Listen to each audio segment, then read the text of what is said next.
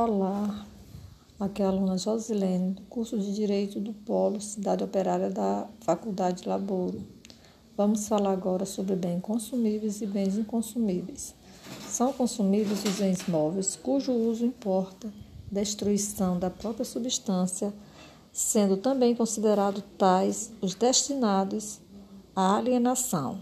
Já os bens inconsumíveis, ao contrário, são os que admitem uso reiterado sem destruição da sua substância. Pode o bem consumível se tornar inconsumível pela vontade das partes. Por exemplo, uma garrafa de bebida rara emprestada a um museu. Também um bem inconsumível, de fato, pode transformar-se em juridicamente consumível, como, por exemplo, livros colocados à venda nas prateleiras de uma livraria. Certos direitos, em regra, não podem ser considerados bens consumíveis, como usufruto.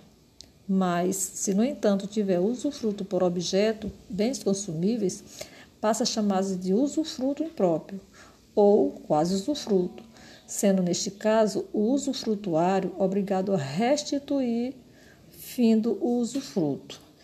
Bom, esse aqui foi mais um podcast e fiquem atentos para os nossos próximos podcasts.